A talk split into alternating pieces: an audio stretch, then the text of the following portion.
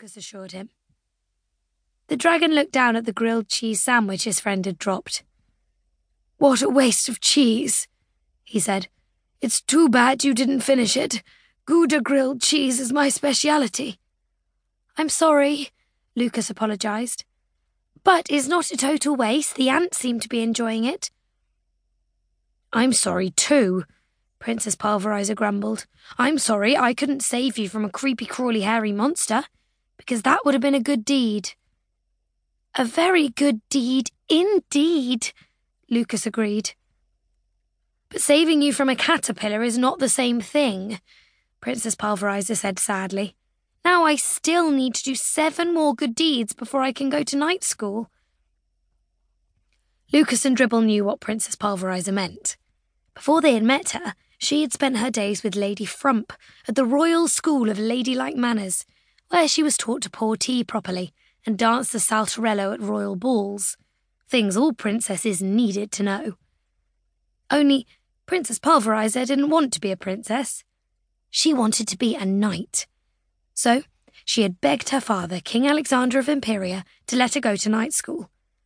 Unfortunately, the king told her she couldn't go, at least not until she went on a quest of kindness and performed eight good deeds. So far, the princess had only completed one good deed, retrieving the Queen of Schmergermeister's jewels from the evil ogre who had stolen them. That left seven more deeds to go, which Princess Pulverizer was sure she could accomplish, especially since she now had Lucas and Dribble to help her. To an outsider, Dribble and Lucas probably didn't seem like they would be very helpful. After all, Lucas was such a fraidy cat the other boys had nicknamed him Lucas the Lily Livered and laughed him out of knight school.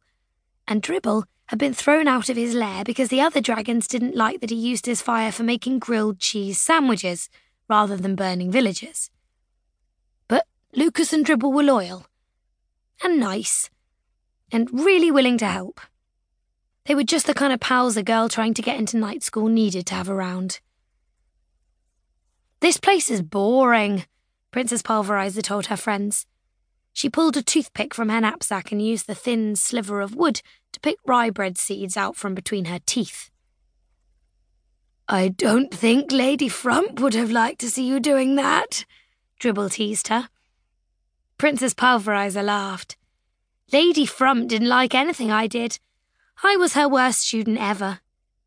But you'll do great in knight school, Lucas assured her. I won't get to go to knight school if we don't find someone who needs my help, Princess Pulverizer told him. I'm ready for a new adventure. That makes one of us, Lucas muttered under his breath. Ah, choo! Dribble sneezed again. The dragon's powerful sneeze blew the caterpillar right out of the tree and onto the ground. That poor guy was not having a good day at all. Come on, Princess Pulverizer said as she started walking out of the forest. Despite the fact that they weren't looking for adventure, Dribble and Lucas followed close behind her, just as the princess knew they would. After all, nobody argued with Princess Pulverizer. Well, almost nobody anyway. Chapter 2 Mmm. Princess Pulverizer sniffed at the air excitedly. She and her friends had wandered into a nearby kingdom. Something smelled delicious. What is that? I think it's salami, Lucas replied. It's coming from the food stands over there. This could be the perfect place for me to sell my sandwiches, Dribble thought out loud. Who doesn't love a grilled salami and cheese on rye?